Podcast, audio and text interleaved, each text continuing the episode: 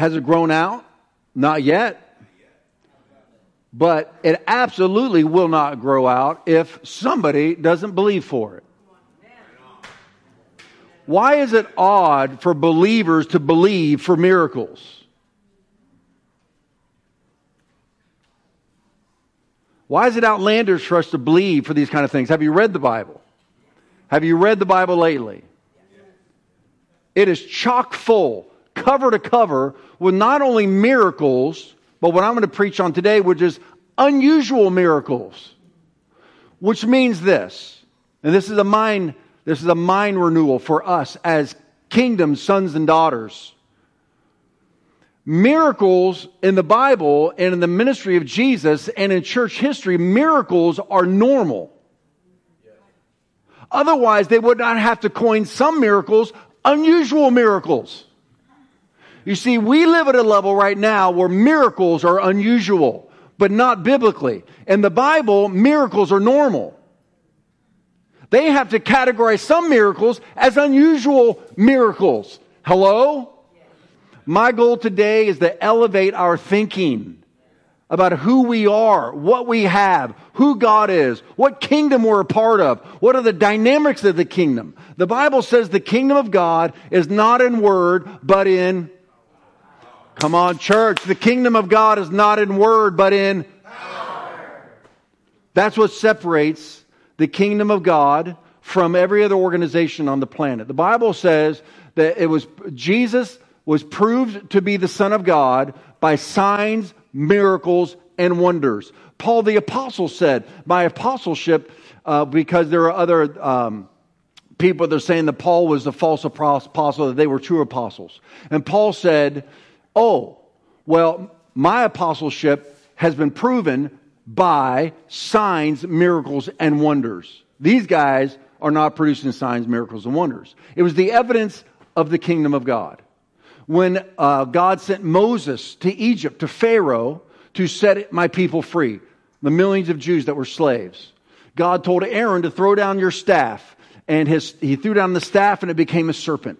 And so Pharaoh called in his magicians, his sorcerers, and they threw down their staves, and their staves became serpents as well. But, but Aaron's serpent swallowed up their serpents. Amen. You see, when I go to other countries, especially like in Africa or in other regions of the world that we consider primitive, I don't have to preach on this because they grow up with the supernatural. They're, they're not like wondering whether the supernatural is real or not. What they're wondering is whose power is greater. That's why when I've gone into villages, Stephanie and I have gone into villages, Gary has gone over there as well, and others, we've gone into these villages and these places.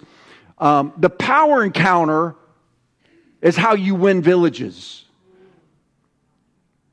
Because they're used to the supernatural already. The Bible is a supernatural book about supernatural encounters from a supernatural God who is still here and is still among us.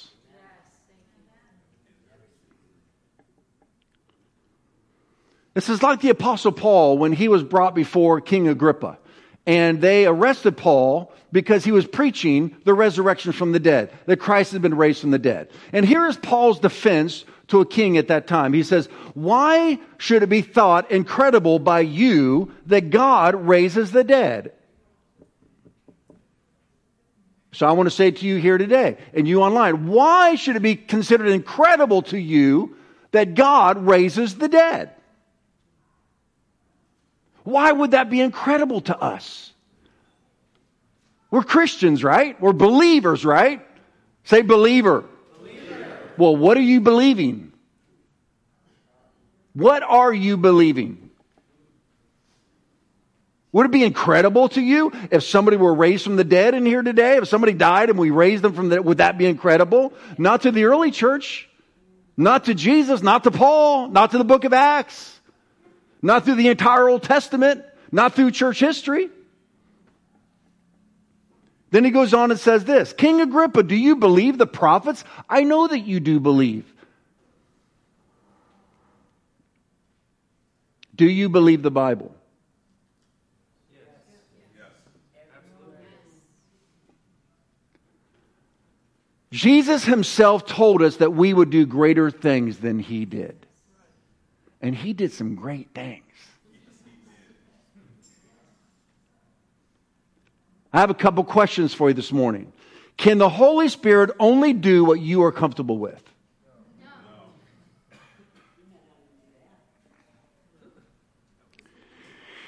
Another question. Can the Holy Spirit only do what you think is reasonable and logical? If so, then that would not be called a miracle. The definition of a miracle is this: an extraordinary and astonishing happening that is not explicable by natural or scientific laws and is therefore considered to be the work of a divine agency. And remember, miracles are normal in Christianity, according to biblical Christianity, to the point where they had to categorize some miracles as unusual. I want us to get to the unusual miracle stage, but we got to at least start at the miracle stage. Amen? Yes. Miracles need to become normal to us, kingdom citizens of heaven. The Latin word for miracles, uh, miraculum, which means objects of wonder. Do you know what a wonder is? Something that makes you wonder.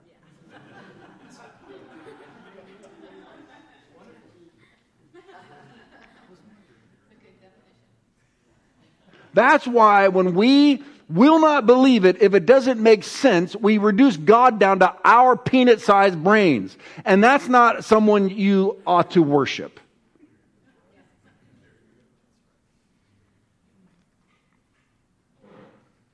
The word uh, miracle derives from the word smeros, which means to smile, which is what you do when you see a, mi- a miracle.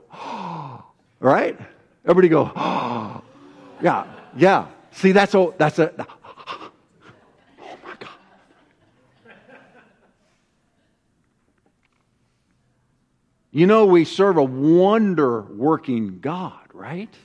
How many of you need wonders in your life? Come on. How many of you need miracles? How many of you need a couple unusual miracles? We need unusual miracles. There's too much suffering. There's too much need. There are too many enigmas, complicated situations, hopeless situations in life. Come on, church. We're believers. Yeah, I'm believing for my dog's leg to grow out. Why not?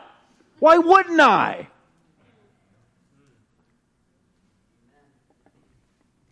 Let's look at just a few biblical examples so that we can get on the Bible's page, okay?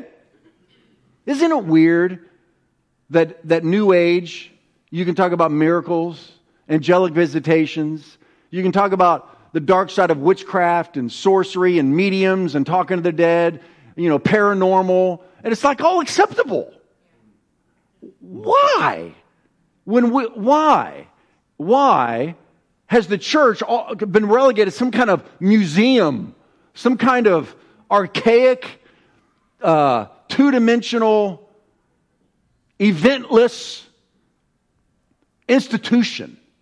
And Satan gets all the supernatural stuff. That's foolishness. Foolishness. And one of the main reasons is because what is preached from the pulpit, shaping the minds of God's people.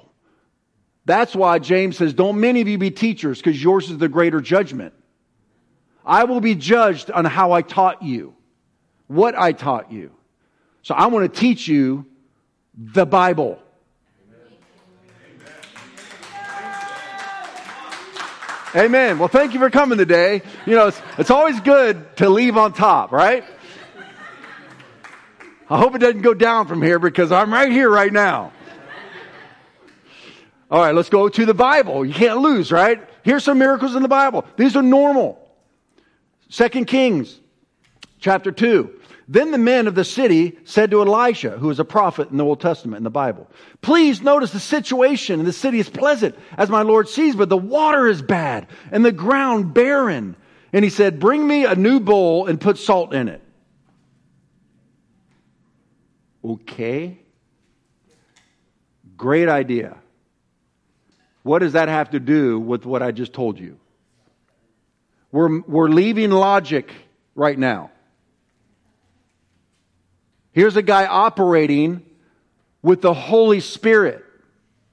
The Holy Spirit had Jesus do odd things. Like, there's a blind guy. So Jesus says, oh, I know what I'll do. And he picks up some mud, spits on the mud, dirt, makes mud about it, and puts it in the guy's eyes.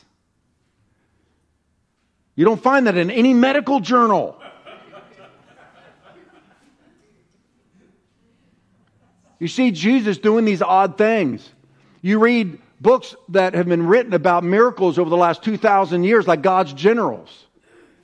And miracle after miracle after miracle of God having men and women do odd things to, to see miracles produced.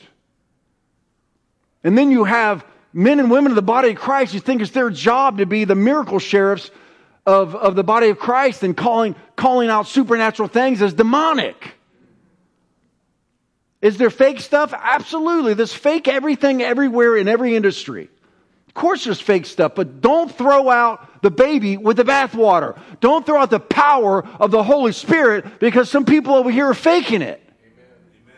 We need the power of the Holy Spirit in our lives. The world needs the power of the Holy Spirit. Amen. And it's not just for people over forty or over fifty or over sixty that get to operate in these things. Samuel, when he was like eight or nine years old, heard the audible voice of God. David, who slew Goliath, was fifteen years old. The three Hebrew children were teenagers that were thrown into a fiery furnace. And Jesus appears, and they come out completely unsinged by the smoke. Mary, the mother of God, was a teenager. I'm not advocating that. It's just back then that happened, okay? God uses teenagers all throughout the Bible, all throughout church history. Children, teenagers, twenties, thirties, forties, fifties. Moses started at eighty.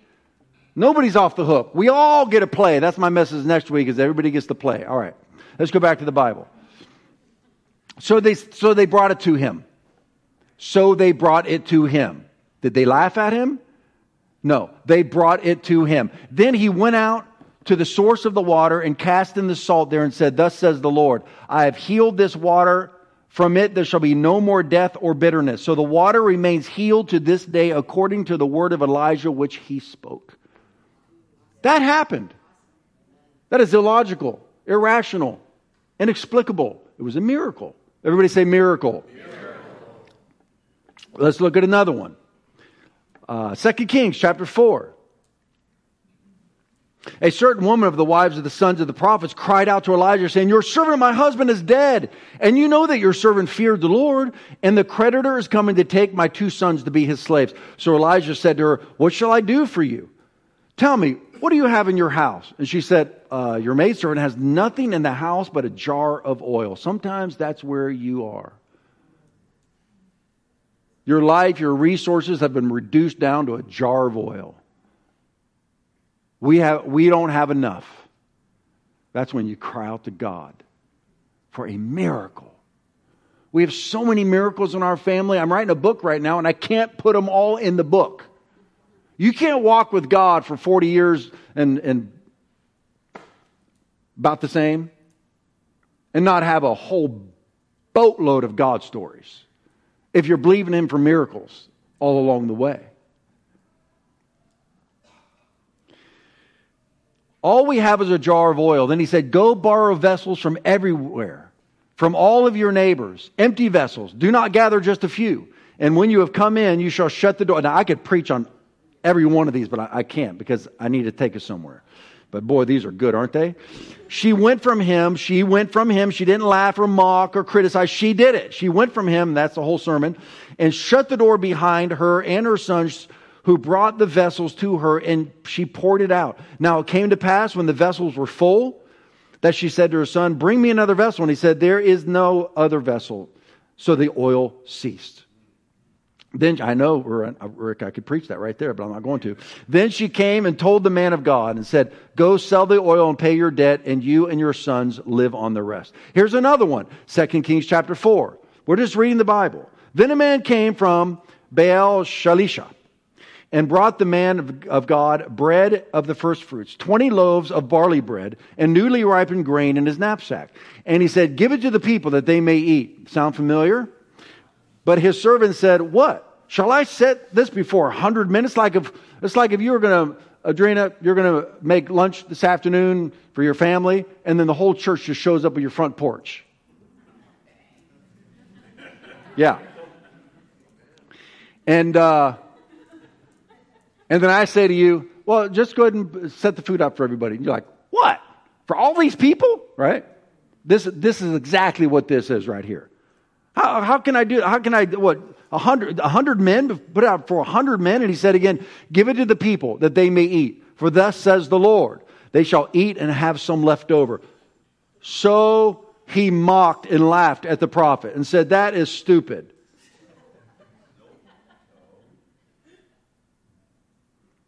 Everybody say it out loud. So he said it before them. He did it. He obeyed the prophet. He believed. Everybody said believed. Believed. Have you noticed a theme here that they do what the prophet said, even though it seemed ridiculous and illogical and irrational? That's how you get a miracle. Told Moses, reach out your rod over the Red Sea. Oh yeah, okay, reaching a stick over water is going to produce what? Whoa! And the Red Sea splits open. Remember this one Christian was being mocked by an um, unbeliever on a T V show when they were being interviewed about this. And the guy said, I happen to know that at that time, in that region, in that season, the Red Sea is only like two feet deep right at, right at that passage.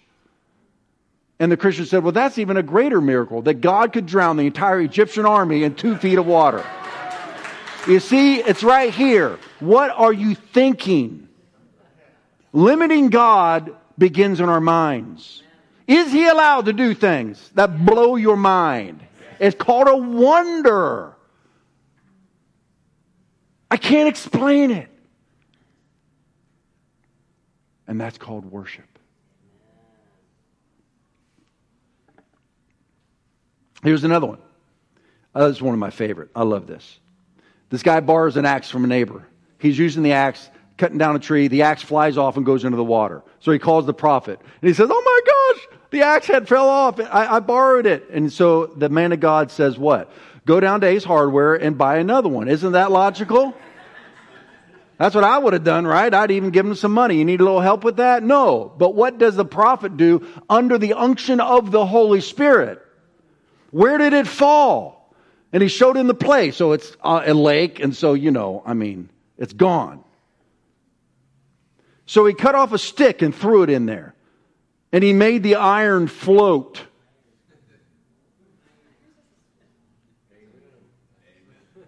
I love this one. Witchcraft. No. How about trickery? Magician. What's his name? Like the most popular magi- magician now? Yeah, Copperfield. Yeah, he didn't. Li- he didn't exist at this point. What is this? This is God doing a miracle. That's what this is. Pick it up for yourself. So he reached out his hand and took it. Why am I reading these accounts to us? To increase our expectation of miracles in our church and in our lives. We can sing, you're the God of wonders, but do we expect to see wonders? Or are we just going to sing the song? The reason I'm reading these to you and preaching this message, because though anything is possible with the Holy Spirit, did you know that you and I can limit Him? This blows my mind about God. That the God of wonders has relegated, relegated His activity in our lives according to our faith. Why? He wants partnership. He wants to do this together.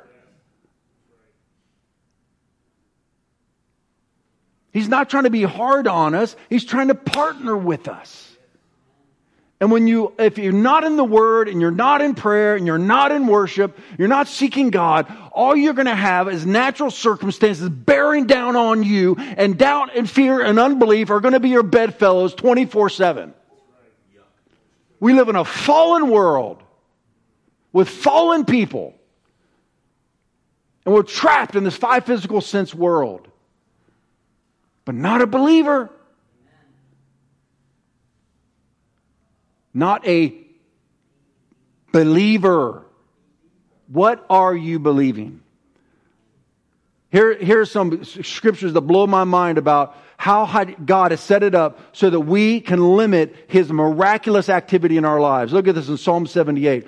How often they provoked Him in the wilderness and grieved God in the desert.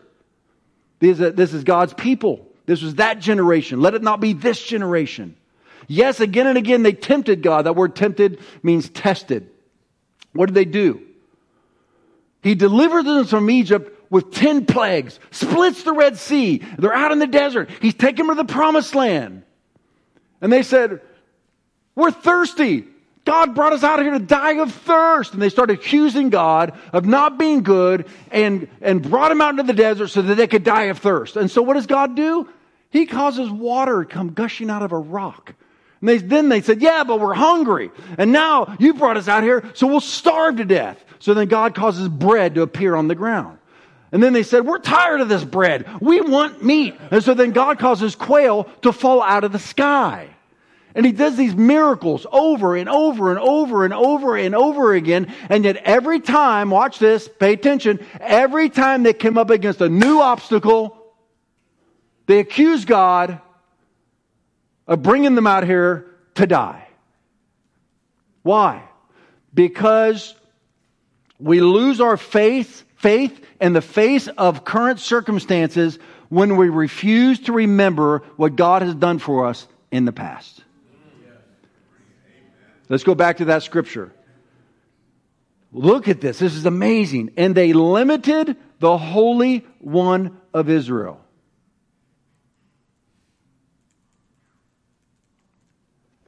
Oh, wow.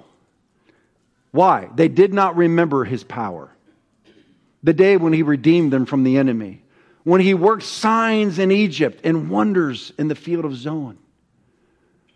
When you and I do not purposely think about and meditate on the answered prayers from our past, the miracles God has already done, when you get hit with a new circumstance, and they'll be bigger, they just keep growing.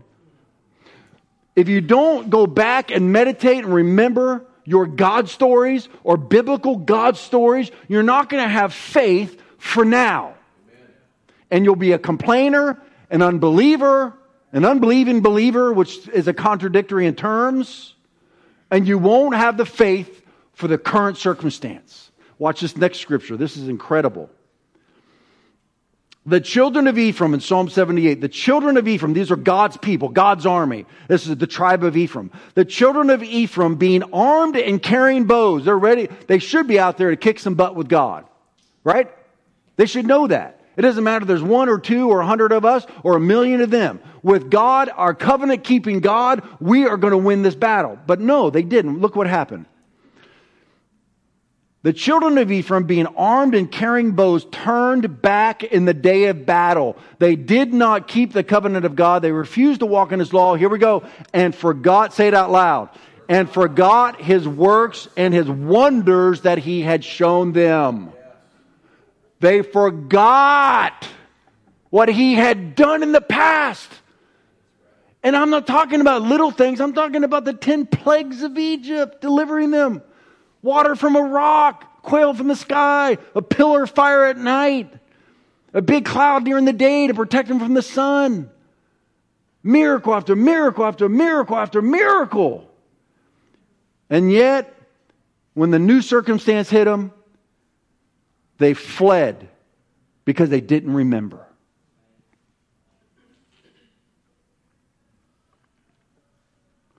Here are the objections to miracles. Who, what, when, and where? Who can do miracles? Oh, well, I mean, certainly prophets of the Old Testament, what can be done? Well, I don't know about that. That's a little bit silly. That's a little extreme. Where can it be done? Well, I mean, overseas. I mean, what can, you know, well, when can it be done? Well, I mean, you know, uh, not, I mean, maybe back then or maybe, right? Those are the objections to miracles. Who, what, when, and where? Who can do them? Well, prophets can do them. Well, what about Jesus? Oh, well, that was Jesus. Well, what about the apostles? Oh, well, you see, those were the apostles. Okay, well, what about the other seventy-two that Jesus sent out? Oh, well, you see, Jesus personally laid hands and sent them out. See what you're doing? You see what you're doing? Okay, what about Philip? Well, who was Philip? He wasn't an apostle? Ooh, that obliterates that argument. Only the apostles do miracles. Philip wasn't an apostle. Phil, you know what Philip did was? Philip was a guy who raised his hand to pass out bread to old ladies. Widows, I'm sorry. Widows. Sorry. They don't have to be old, just widows. Not trying to make fun of them, I'm just saying. They're saying that a, a lot of all these widows, the Hellenistic Jews, aren't getting b- b- food distribution. We need people to volunteer. Philip raises his hand. So the apostles lay hands on them. That's where the diaconal minister or deacons come from. Diaconal means to serve. That's where this, uh, Acts chapter six. So the diaconal, diaconal ministry starts there. The next thing you see in the book of Acts is that Philip is doing signs, miracles, and wonders. Look at this. Therefore, those who were scattered, about five thousand believers, this is Acts chapter eight, those who were scattered, what does that mean? Well, there was a major persecution that hit the church after the church exploded. There were five thousand plus believers at this point, and the persecution got so intense that all these believers, thousands of believers, there were Jews that became Christians, Jewish believers, they scattered all over the Decapolis, the ten cities all around. Philip was one of them, a non-apostle. Philip, they went everywhere preaching the word. Then Philip went down to the city of Samaria and preached Christ to them. And the multitudes with one accord heeded the things spoken by Philip. What? Say it out loud. Hearing and seeing the miracles which he did. For unclean spirits crying out with a loud voice. That just happened to us here recently, a couple weeks ago. That's called a miracle. Look at that. The first definition of a miracle, right here. Here seeing, and he, seeing the miracles which he did, for unclean spirits crying with a loud voice came out of many. I believe there are many spirits that we are not aware of. I think that's why there's such an epidemic of some of these things that we diagnose as natural. Many of them, I believe, are spiritual. It's not like, oh yeah, well certainly there were many demon-possessed people back then. What's different between back then and now? It's still the human race. We're still on planet Earth, right? I mean,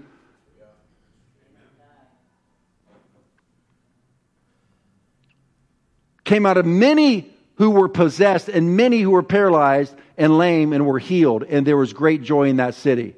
You say, yeah, but that was Philip, and the apostles laid hands on Philip. So see what happened there. See, it was Jesus, and then Jesus laid hands on the apostles, and the apostles laid hands on Philip. Okay, what about Philip's four virgin daughters who prophesied? In the book of Acts, it says, and Philip had four virgin daughters who prophesied. By the way, virginity is a virtue in the eyes of God. Don't let this current culture tell you that sexual purity is, is passé. In the eyes of God, it's It's holy and highly valued. Isn't that interesting that they, they use that, they put that in there? Four virgin daughters who prophesied. I'm not teaching, I'm not doing that sermon today, but I am saying it's right there. So I want to say to those of you who have given up your virginity, male or female, and you're not married yet, um, God has grace for you. God has complete forgiveness for you.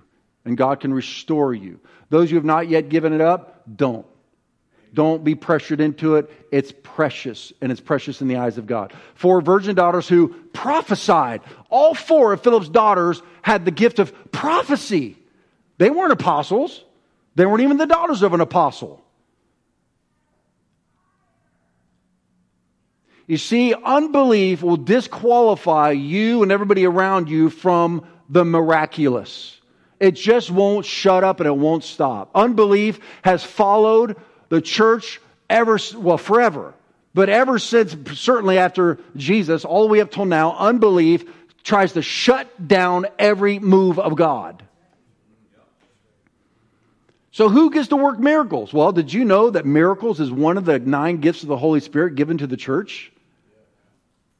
Look at this, First Corinthians chapter twelve, verse one. Now concerning spiritual gifts, brothers and sisters, I do not want you to be ignorant, which is why I'm preaching on this today, so that we will no longer be ignorant about miracles. First Corinthians twelve, four through eleven. Therefore, there are diversities of gifts, but the same Spirit. There are differences of ministries, but the same Lord. There are differences of diversities of activities, but it's the same God. There's the Trinity, Spirit, Lord, God, who works all in all. But the manifestation of the Spirit is given to each one for the profit of all. For to one is given the word of the, uh, wisdom through the Spirit. To another, the word of knowledge through the same Spirit. To another, faith by the same Spirit. To another, the gifts of healings by the same Spirit. To another, the working of miracles. Who wants to be the one who gets to work in miracles? Just raise your hand. Me too, Rick. I want them all, man. The Bible says that we are to eagerly pursue and desire and, and be zealous for the gifts of the Spirit. Somebody needs to get zealous for the gift of the working of miracles up in here. We need miracles and unusual miracles. The discerning of spirits, tongues, interpretation of tongues.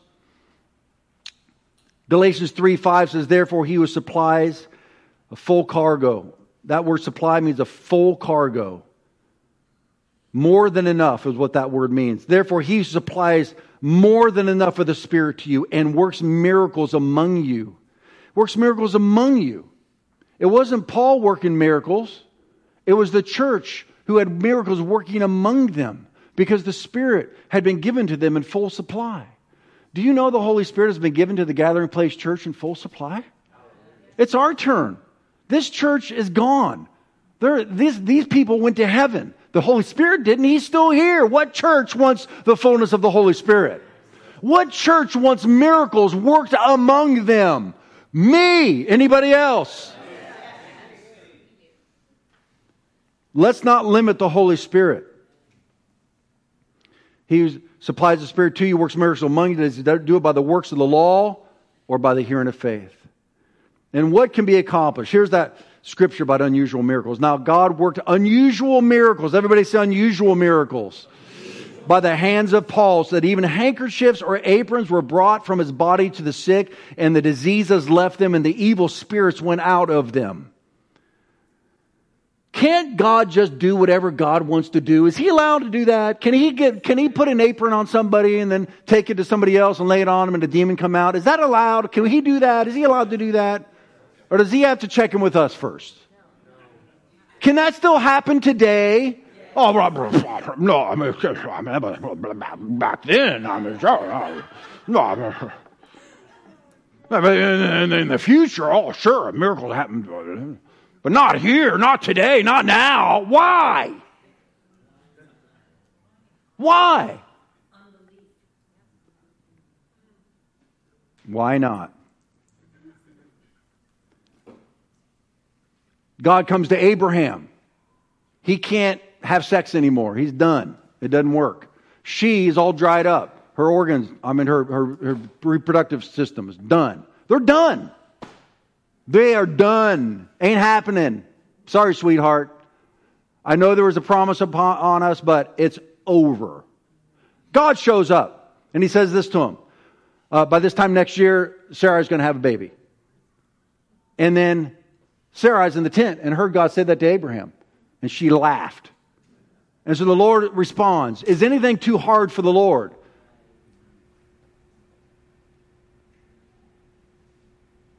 Is anything too hard for the Lord? Anything. Are you going to be the one laughing or believing? That's a question you have to ask yourself. You have to draw the line in the sand of your spiritual life and decide, am I going to be the laugher mocker or am I going to be the believer? Even if it seems ridiculous, am I going to believe or am I going to criticize?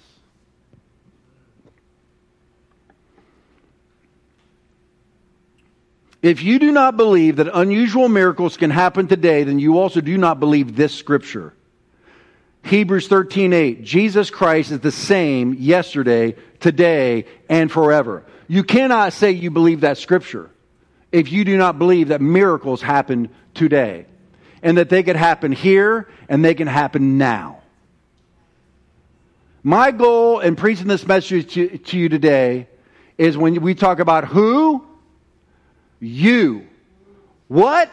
Miracles. Where? Here. When? Now. So I want you to personalize this and say this out loud with me. Me. Miracles. Here. Now. Again. Me. Miracles. Here. Now. Again. Me. Miracles. Here. Now. Amen? Amen? I'm going to close with some testimonies from our own church. Now look, I dug these off our website. These are miracles that took place over a number of years ago that are part of our God stories. Remember? Remembering what God has done, so that we will not faint in the day of battle that is now. And we need some new stories. We have, we have, we have some recent stories. We have some pretty good ones. But we need some unusual miracles happening up in here. Here are some miracles out of our own. You can go on our website and look under God stories. And you, I only grabbed like three or four of them. We've got a bunch of them. We have a great history of miracles in this church. Let's amp it up. Let's believe for more. Come on. An ankle instantaneously healed. This is from um, Janine, Balian, and Andy. Are they? Oh, there's Janine right there. Everybody wave at Janine. Put her on the spot. Here we go. Hi, Pastor John. This is from Janine. I'm still fired up from Sunday service. Janine, uh, she said, I, Janine, I'd been praying for the Lord to open the door for me to get a job that would suit my family's schedule. I was so excited that the Lord opened that door. My prayers had finally been answered. On my first day on the job, I was walking out of my car. I took a few steps and somehow tripped and twisted my ankle. I heard two pops. I couldn't even lift myself up. The pain was excruciating. My job consists of standing the entire time, so I had no idea how I was going to get through. The Lord got me through. But my ankle had tripled in size and still had to work the next couple of days. I had planned to go to the doctors the following week if the pain and swelling had not gone down. Now, the, it continues with Andy saying, Pastor John, Sunday morning was one for the books. Since the injury took place last Friday, she's been walking in severe pain throughout the house up until Sunday morning. I work in sports medicine. I sit on these types of surgical procedures daily. So I knew that Janine had either ruptured a tendon or two, had a high grain sprain or a fractured bone or two, either of which is extremely painful, especially when weight bearing. As we made our way to the front to pray for Janine's ankles, you asked us if we had seen a doctor. And I, I stated to you right then and there, we are seeing a doctor right now. And he wasn't talking about me. Sure enough, after we prayed and laid hands on her, she went from walking like John Wayne to walking on a catwalk.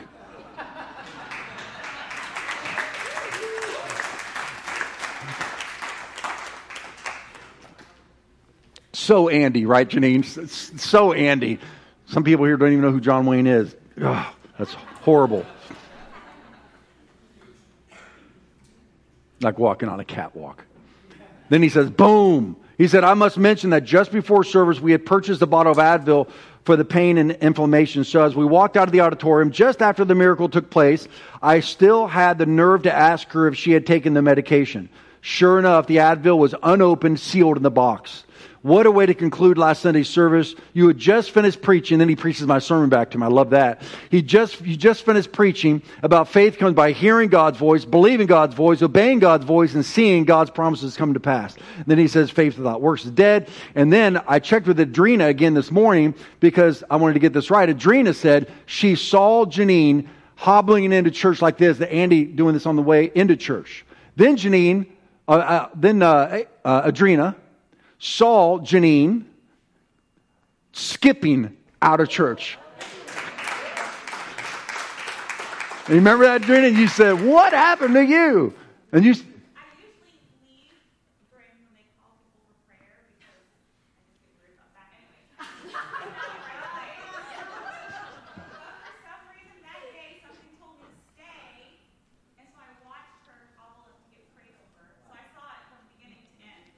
Wow, you saw it from beginning to end. So you witnessed a miracle. And you said that was the first time I've ever seen anything like that. And it was the most beautiful thing you'd ever seen. Can we give the Lord Jesus praise for this? Come on. Okay, I'm going to read a couple more and then we're going to pray for miracles, okay? Uh, this is from a, a, a couple of families that were with us uh, before uh, COVID. It says uh, they were... They walked up to a man in a parking lot today. He was stretching and is clearly uncomfortable in his body. We asked him how he was doing and got to chatting. And then he, uh, we asked if he had pain in his knee. He told us he had a crazy accident. He fell off a scaffold, uh, off scaffolding and had reconstructive surgery that cost one hundred ten thousand dollars. He was experiencing pain in his knee. I asked him what the pain level was from one to ten. He said about a three. We prayed a simple prayer in Jesus' name and then asked him to check it. He said it felt better and that the pain was now a one. We celebrated God's touch and asked if we could pray again for complete healing. I asked if he had discomfort in his right hip. That was a word of knowledge, and he said he did. So we prayed there too. After that, we asked him if his legs were different lengths after the surgery, and he said they were. We told him we had seen God uh, grow legs out before and wanted to grow his leg out and bring his body back into alignment the way he was designed to be. We knelt down, took his shoes off, lined up his legs. Sure enough, one leg was clearly longer than the other. We prayed and his leg grew out. What we didn't know is his toes had been locked since February. No movement at all, with numbness in his ankle and calf. Immediately, they came unstuck, feeling the movement restored. That is when he started doing box jumps up onto the bench. Uh, the picnic table. Then he did a, a then he did a, a, a jump on the bench. At that point, his girlfriend walked over and he began to tell her what God had done. She confirmed that he hadn't moved his toes on his right foot since the beginning of the year. He was overwhelmed by God's love. Amen. Go ahead. Come on. Another one. Uh, I'll, I'll just tell you what it was, just to save time. Uh, a gentleman in his seventies was praying for a, a young couple, and as he was praying for them, heat went through his body and completely healed his knee. He came out from the church service and said, "Pastor, anybody need this cane?" And he gave he gave me his cane. The next Sunday, he uh, was going to receive the offering, and um, he had to come up on the stage for some reason. He had never been able to go up on the stairs without help or without his cane. And he said, "I got this." And he walked right up on the stage, up the stairs. He had not done that in years. And said the pain was completely gone. And uh, and this last one, um, I'll just tell you, it was uh, uh, Phil and Christina's daughter. Was she? He said. He said to her, he goes, "I know, I know you haven't been tithing." And she said, I know, I know, I know, but I get freaked out about my money and, you know, I need to have control over my money. And he said, you know, you need to be tithing. It's all God's money. She goes, I know, I know, I know. So she finally came to the place where she, she was in church and she, she decided she was going to sign up online and have it automatically taken out. And, and she hit the button and she was like, ah, oh. She said, but I know, you know, my dad said I can test you in this. And she said she had just signed an agreement with the federal government that, um, it was a student loan, and they were going to they were going to keep her tax her tax return for six years. That was part of the agreement. But she had just decided to start tithing again, and she said, to her shock, and she said, but not to my dad's. She said, my tax return, my tax refund just came in the mail, and it covered all of her needs, and they were supposed to keep it for six years. God does miracles in marriages. He does miracles in bodies. He does miracles financially. He does miracles in every way and beyond that we can imagine if we will simply believe. And the gift of the working of miracles has been given to the church. One of you, or more than one of you, in a body. The Holy Spirit, it says, gives to each one as He wills. So any body, any body of believers that is saying, yes, Lord, here, yes, Lord, now, yes, Lord, use me, the gift of miracles is going to show up in somebody. So let's all stand and let's just begin to worship the Lord. And let's ask for miracles to begin to happen in our church, even unusual miracles. Say me. me. Say miracles. miracles. Say here. here. Say now. now. Amen. Yes. Yes. Let's just spend a couple minutes worshiping. And then we're going to begin laying hands and believing God for miracles. Let the Lord know you want to be used by Him in power, in miracles, healing and prophecy, words of wisdom, words of knowledge, visions, dreams, supernatural. Come on, church. Let's be the church of Jesus Christ. Walking around these walls, I thought by now they'd fall, but you have never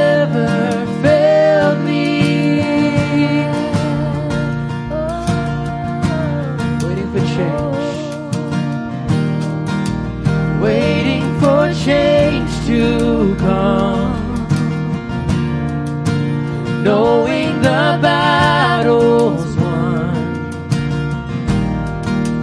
for you have never failed me yet. Your promise still stands. Your promise still